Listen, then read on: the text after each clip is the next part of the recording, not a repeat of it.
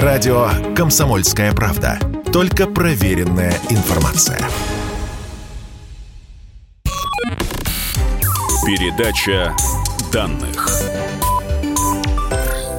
Здравствуйте, друзья! В эфире передача данных у микрофона Мария Баченина. И сегодня у меня в гостях оператор, биолог, ведущий программы «Тайные механизмы природы» на телеканале «Живая планета» Илья Долгов. Илья, здравствуйте, добро пожаловать. Всем добрый день. Возможно, вы не согласитесь с моей первой фразой, Илья, но человека принято считать вершиной эволюции. Вот по комплексу показателей его интеллект э, весьма и весьма превосходит способности любого другого земного существа. И я бы хотела у вас узнать, есть ли животное, которое может сравниться с человеком? Животные способны и к обучению, и они способны обрабатывать информацию, и, в общем-то, на, на основе этого принимать какие-то нестандартные решения.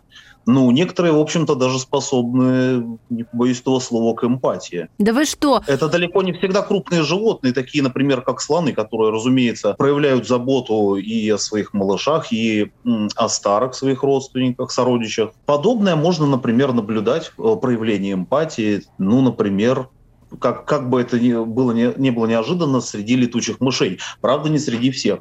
Вампиры. А, южноамериканские вампиры, да, они обладают, можно сказать, этим чувством. Разговор что... принял неожиданный оборот. Вампиры, эмпаты. Э, при этом летучие мыши, конечно. Так, а что, как вы, вот нет, у слонов я понимаю, а, там, вот я очень много видела фотографий, когда они хоботы а, перекручивают, да, то есть вот трутся друг от друга. Да и вообще это не удивляет меня почему-то, потому что, ну, слоны – это великолепные животные, очень мудрые и так далее, и так далее. Но летучие мыши меня удивили. А как у них это выражается?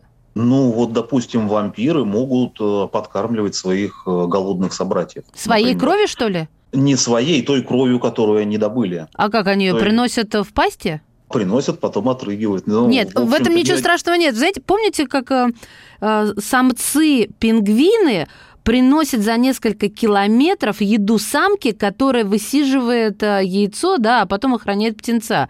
Я все думала, как?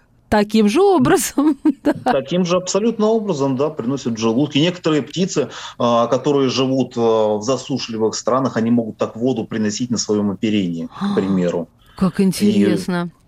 И... Слушайте. Ну, все-таки, все-таки это не, ну, для птиц это довольно стандартная ситуация, а вот для летучих мышей это действительно что-то такое из ряда вон выходящее. Ведь э, дело в том, что у летучих мышек очень э, быстрый метаболизм, то есть буквально один день голодовки, и летучая мышь обречена на смерть. Ну да, и нет тем... крови, нет мультиков, да, как говорится. Да, да, да. А, и вот э, многие а вампиры, ну, они часто держатся стайками, по крайней мере, спят, и спят, отдыхают днем, а не группами. И вот в составе тех групп э, некоторые особи отдельные способны прийти на помощь своим голодным собратьям. И, кстати, тоже интересный момент. Те вампиры, которых э, когда-то накормили, они запоминают тех, кто им помогал, и потом могут помочь им самим. К вопросу о памяти. Если мы с вами будем пытаться составить хит-парад и вот замахнемся на то, чтобы назвать самое умное животное, а потом объяснить, что это значит самое умное. Потому что есть штампы в этом случае. Те же слоны претендуют, те же дельфины претендуют, а, но... Приматы. Да, да, да, приматы, но тут можно же и вспомнить, э, допустим, муравьев. Аргентинские муравьи, которые встречаются по всему миру, в Европе, Соединенных Штатах, и даже они в Японии водятся. А, вот их разделяют тысячи километров, но когда их рядышком друг с другом выпускают, ну, допустим, в целях эксперимента, то есть сводят вместе, они никогда не дерутся друг с другом, они отказываются драться друг с другом. То есть они понимают, то, что они а, представители одного вида. Обычно все-таки муравьи даже одного вида, разные семьи муравьев одного вида а, при встрече друг с другом враждуют и конфликтуют, а не говоря уже о, муравьев, о муравьях разных видов.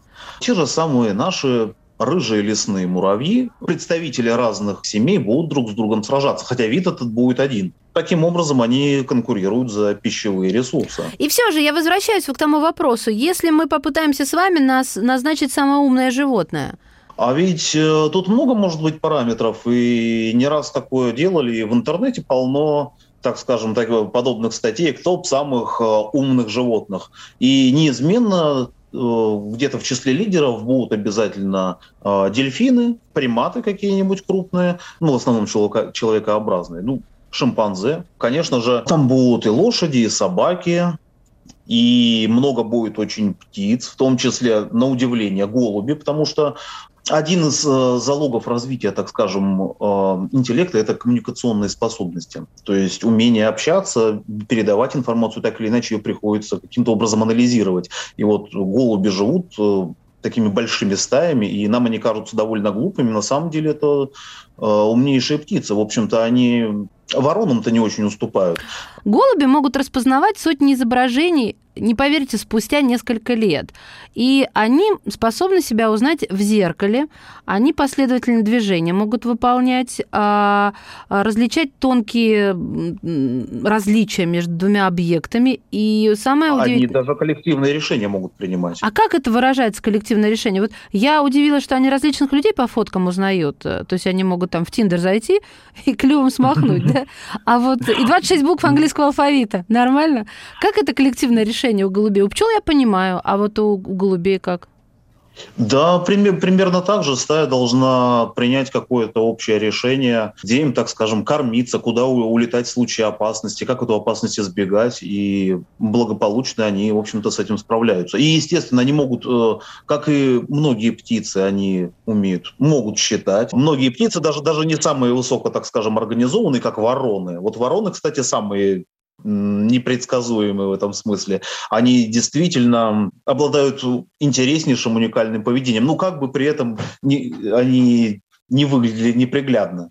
Семилетнего ребенка, говорят, интеллектом обладают, э, ну, вот так ученые. Mm-hmm. А, по моим ощущениям, примерно так же. Кстати, вот я, опять же, во время съемок э, видел такие занятные картины, когда и наблюдал такие сценки, например, когда орлан белохвост, э, ну, это довольно крупная, сильная птица, которая, в общем-то, некого бояться и у которой еду мало кто в состоянии отобрать, если только другой орлан белохвост. Так вот, орлан белохвост, э, когда охотится на рыбу, когда он ее поймал и начинает есть, тут же вокруг собираются вороны. Причем ведут они себя довольно нагло. А, силой отобрать они рыбу не могут, но они, я сам это наблюдал и даже снимал, а, прибегают к такой хитрости. Одна ворона подбегает э, сзади и без конца начинает дергать орлана за хвост. Тому, в конце концов, это надоедает. Он гневно начинает оборачиваться, пытаясь отпугнуть ворону, и в это время другая ворона пытается выхватить или успешно выхватывает его добычу. То есть они, в общем-то, договариваются и действуют сообща. Оскар goes to, как говорится. От чего может зависеть, так скажем, интеллект э, животных? А, то есть, э, очевидно, у хищных животных интеллект выше, чем у травоядных. Это очень важный аспект э, добыча пищи, добывания пищи. Э, естественно, есть животные, которым пищу добыть довольно просто, в том числе это овцы, например. Ну, им что, в общем Ну, она растет и растет себе эта пища, да, главное, чтобы росла. Да. травку. А тому же самому волку, который охотится на овцу, необходимо эту овцу поймать. Причем а, волки же охотятся группами. Это, так скажем, еще один плюс в их копилку. Во-первых, им нужно подкарауливать овец, избегать встречи с людьми при этом, с собаками, которые охраняют овец. И плюс еще они действуют в стае сообща. То есть э, это второй, так скажем, пункт э, очень важный. Одиночное животное или все-таки стайное? Вот те, которые обитают в группах, ну, существуют в неких группах и коммуницируют друг с другом, им так или иначе приходится взаимодействовать, э, передавать друг другу информацию. У них, как правило, есть э, развит свой язык, определенное общение, и это тоже повышает, так скажем, а, уровень интеллекта в определенной степени. А волк – это довольно умное животное, и они, естественно, способны к нестандартному поведению, к той же самой эмпатии и... А что такое общем... нестандартное поведение? Есть какой-то пример, чтобы было понятно? Давайте вообще немного отойдем от э, млекопитающих, Давайте. вообще крупных животных. Вот, например, пауки. Ой, а... это моя любовь сразу. Я всегда к ним, им признаюсь в любви. Это любовь. Я, мне, мне они тоже визуально очень нравятся, но наблюдая за пауками и снимая их, есть, например, такой паук Портия. Это так называемый паук-скакунчик, который не плетет паутины и рыскает постоянно в поисках добычи, жертвы и на нее напрыгивает. Так вот, паук Портия охотится на крупных пауков, на кругопрядов. То есть это такой терминатор-терминатор. Так. Говоря языком режиссера Кэмерона. И вот они способны принимать какие-то нестандартные решения. То есть э, обычный паук, находясь э, на своей паутинке, почувствовав вибрацию, просто кинется на жертву. Неважно, кто это, хищник ли, ну, может запутаться ведь и опасная оса, например. Да. А, то есть он не сразу распознает. А, у него простой рефлекс. А, чувствуешь вибрацию, паутинки, бросайся, убивай. Обед. Да. Обед, да. Вот. А у Порти э, именно из-за того, что он охотится на опасную добычу, на других пауков, которые могут быть и сильнее, и яд у них может быть, так скажем, более токсичный, более ядовитый, она уже выбирает разные тактики в зависимости от э, расположения паутины. Паук Портия забирается на паутину в некоторых случаях, на ловчую сеть паука, и, выбирая нелипкие паутинки, подбирается к нему. Потом уже может действовать по-разному. Либо, если паук потерял бдительность, она может просто на него наброситься. Если э, ей нужно спровоцировать паука, она начинает дергаться, как... Э, Добыча как, как добыча, да, чтобы паук сам напал, она контратакует. Если, допустим, это не получается, она, например, может запросто переползти на растение, которое находится рядом, а, и, свесившись на своей паутинке, просто наброситься на паука, который ничего не подозревает. То есть это и есть нестандартное поведение. Друзья мои, прервемся на секунду и продолжим этот занимательнейший разговор. Оператор, биолог, ведущий программы «Тайны механизмы природы» на телеканале «Живая планета» Илья Долгов сегодня в передаче данных. Радио «Комсомольская правда». Никаких фейков, только правда. Передача данных. И снова здравствуйте. Это передача данных у микрофона Мария Баченина. В гостях у нас сегодня оператор, биолог, ведущий программы «Тайные механизмы природы» на телеканале «Живая планета» Илья Долгов. Пауки – это удивительные люди, хотел сказать. Видите, насколько я их люблю. Так вот, вот то, о чем Илья рассказывал, нестандартное поведение. Есть еще один пример. Паук, а, самец, иногда должен принести подарок самке, ну, чтобы с ней спариться. И, а, собственно, иногда пауки ну, делают следующим образом. Они приносят не какую-нибудь муху, ну, чтобы было понятно, что такое подарок. Они приносят куклу, пустышку, фишку, точнее, фикцию.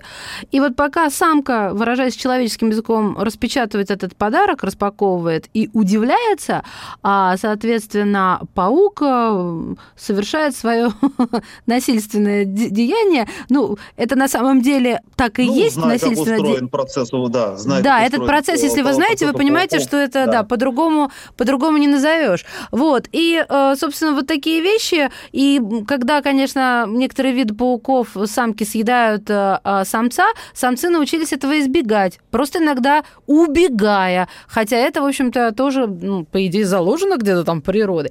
Да, про крыс, ну, потому, потому что крысы, все-таки переходим к крысам, их же не зря в китайской культуре почитают из-за хитрости, из-за изобретательности, и в лабораториях же их используют не просто так, потому что они максимально легко обучаемые. Максимально. И такие они зайки, конечно, если они чистенькие. Про обучаемость крыс. Э, я сам наблюдал такую любопытнейшую картину, когда в парке крыса научилась э, забираться в кормушки. Да. А, то есть там были, там были установлены а, такие кормушки-домики, причем были они установлены на таких высоких а, палках, по которым, ну, на, на столбиках. Да, для которым... птиц кормушки, правильно же я конечно, понимаю? Конечно, так. кормушки для птиц, а, в которые крыса забраться не могла совершенно никак. И тут я заметил крысу, которая сидит в этой кормушке и поедает все подряд. И, и семечки, и орешки, и круассаны, все, что там оставили для птичек. А как? Вот я специально остался и, и пронаблюдал, как она, как она это делает. Крыса забирается на дерево, которое растет рядом, а, забирается на самую вот последнюю веточку, самую гибкую, и ветка опускается ровно на крышу вот этой кормушки, откуда крыса уже спокойно попадает внутрь. Слушайте, мне это напоминает поведение моего двухлетнего сына, которому что-то надо, а нельзя. И то есть э, то, как он надстраивает какую-то вавилонскую башню, чтобы забраться вот э, и добраться к этому нельзя. Но это как раз речь об интеллекте. Давайте представим и продолжим фразу. Если бы у шимпанзе появилась возможность разговаривать, то... Ну, то, возможно, через пару миллионов лет мы получили новый вид людей. Так, окей. А дельфины разговаривают? Это можно считать тем, что они разговаривают, учитывая их высокий интеллект, как э, а, на самом деле многие на самом деле многие животные разговаривают. У всех есть э, свой набор сигналов, и некоторые можно сравнить даже с языком. Дельфины, конечно же, разговаривают, и и киты крупные разговаривают. То есть э, многие же знают про пение китов, про их песни, где, в общем-то, не, повторяется, не повторяются звуки. То есть это индивидуальное послание. Но вы говорите о таких просто, о каких-то таких вот знаете, ну, животных, перед которыми хочется преклоняться только там лишь потому, что они либо очень умны, либо очень э, большие. А вот, например, еноты разговаривают друг с другом? Хм, Хороший а, вопрос. А знаете, почему я спросила, пока вы думаете, почему я спросила про енот? Или белки? Почему? Потому что тоже интеллект. Белки, они э, запоминают и помнят на протяжении месяцев, где спрятали несколько тысяч орехов. То есть не несколько тысяч в одном месте, а несколько тысяч в разных местах. Это раз. А еноты это вообще. А, тут, значит, исследование было, его опубликовал этолог э, Дэвис, и описал, как еноты способны открывать сложные замки. Ну, я так э, должна объяснить, что это не замок, как у человека, да, там в квартире, а это замок, который соорудили люди специально для животного, там веточки, какие-то камушки и так далее. Так вот, они э, справлялись с 11 из 13 замков, меньше, чем теперь внимание, за 10 попыток каждый. Я в одно время ухаживал за енотами в океанариуме. Там тоже были еноты, и я, в общем-то, к ним частенько заходил в вольер. Да, это существа довольно смышленые, умные, очень быстро обучаются. И а, насчет а, какого-то языка общения я не уверен, но определенные сигналы друг другу они подают. По крайней мере, очень хорошо друг друга понимают. Угу. Ой, спасибо, Илья, большое. А, как говорится, а, напо- уже. напоследок, если вам еще что добавить по этому поводу. Да мы даже перебор уже сделали, если честно. Но я всегда Ой, выбираю самое потом интересное. А что, что еще вот мне, я просто боюсь, так сказать, раньше времени э, убить какие-то начинания? А, что еще интересного? Ну, интеллект, например, ну не интеллект, а тоже очень интересное и сложное поведение могут демонстрировать не только животные и даже не растения. Вот всем же, я думаю, многие так или иначе натыкались на статейки, где рассказывается об опытах, проведенных над миксомицетами. Это такая странная такая субстанция, она знакома всем грибникам без исключения. Это такие яркие такие потеки на пнях различных, такая разноцветная слизь. Это такая слизь, да, это как будто кто-то да, плюнул, да, да. и это почему-то осталось. И это почему-то, например, например, ярко-лимонного цвета или розового. Так вот, это не очень понятно, кто они такие. Это, у них есть признаки и грибов, и животных. Ну, Иногда их так и называют, грибоживотные. Так. А, так вот, они же способны передвигаться, и вот эта их стадия, которая называется плазмодий, как раз которая очень похожа на слизь. Это а то, вот с чего мы произошли, да? уважаемые слушатели, вот в самом-самом начале. Что было после э, питательного бульона? Плазмодий был, да. Вот. Не, я не шучу, но нечто подобное так оно и было. Так, хорошо. Ну, так, так скорее всего, возможно, зарождалась Да, такая большая клетка. Да, да, это такая большая клетка, где очень много ядер, и тем не менее она может передвигаться. И вот когда в лаборатории соорудили из э, питательных каких-то кусочков еды э, расп, э, карту Японии, ну, э, по крайней мере, в, в, тех круп, в тех местах, где должны располагаться крупные города, положили что-то съедобное. Так.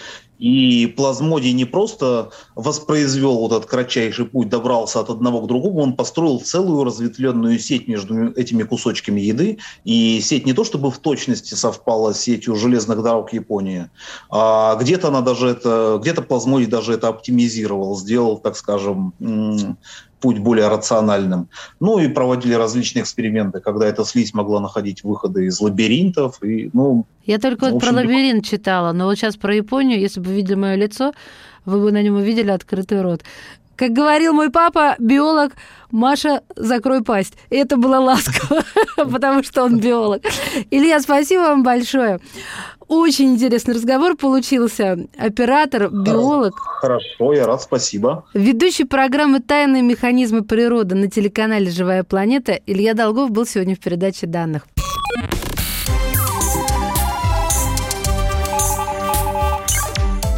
Передача данных.